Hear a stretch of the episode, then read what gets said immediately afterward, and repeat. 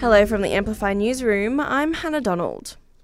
A nearly $15 billion cost of living relief package has dominated this year's federal budget, which has a forecasted surplus of 4.2 billion.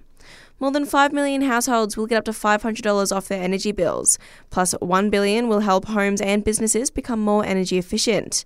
3.5 billion will go towards tripling the bulk bill incentives for children and concession card holders, while youth allowance, Austudy and JobSeeker payments will all rise by $20 a week.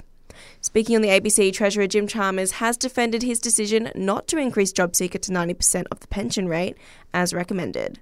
Well, we have to strike a series of fine balances.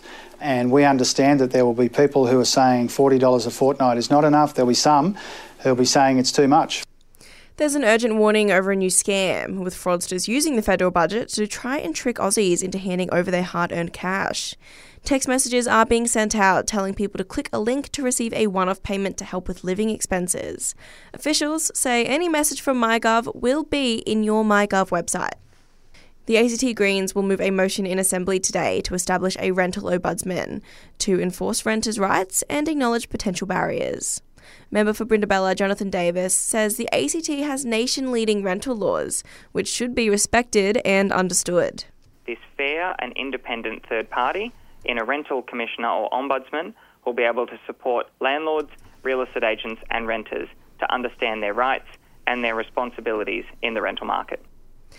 A new inquiry is being launched looking into skateboarding and skate parks in the ACT. The Legislative Assembly Committee says the inquiry will look at skater welfare and safety, skateboarding accessibility, skate park maintenance, and its relationship with other cultural activities. It's calling for feedback on Canberra skate parks through an online survey available on the committee website.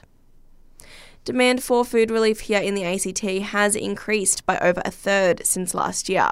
That's according to new data from the Foodbank New South Wales and ACT, with the charity now sending 35 percent for food to people going hungry. Foodbank ACT CEO John Robertson says there'll be a pop-up location here in the capital from 9:30.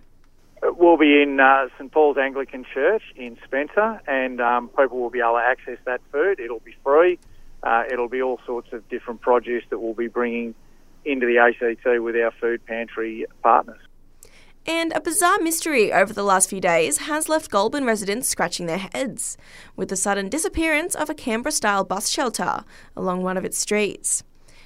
Canberra crypto naturalist Tim the Yowie Man shared the story on social media, saying he was informed about the bus stop two weeks ago because it was right next to a New South Wales styled shelter, but received word it was no longer there on Sunday. And that's the latest in news. We'll have another update for you right here later this morning.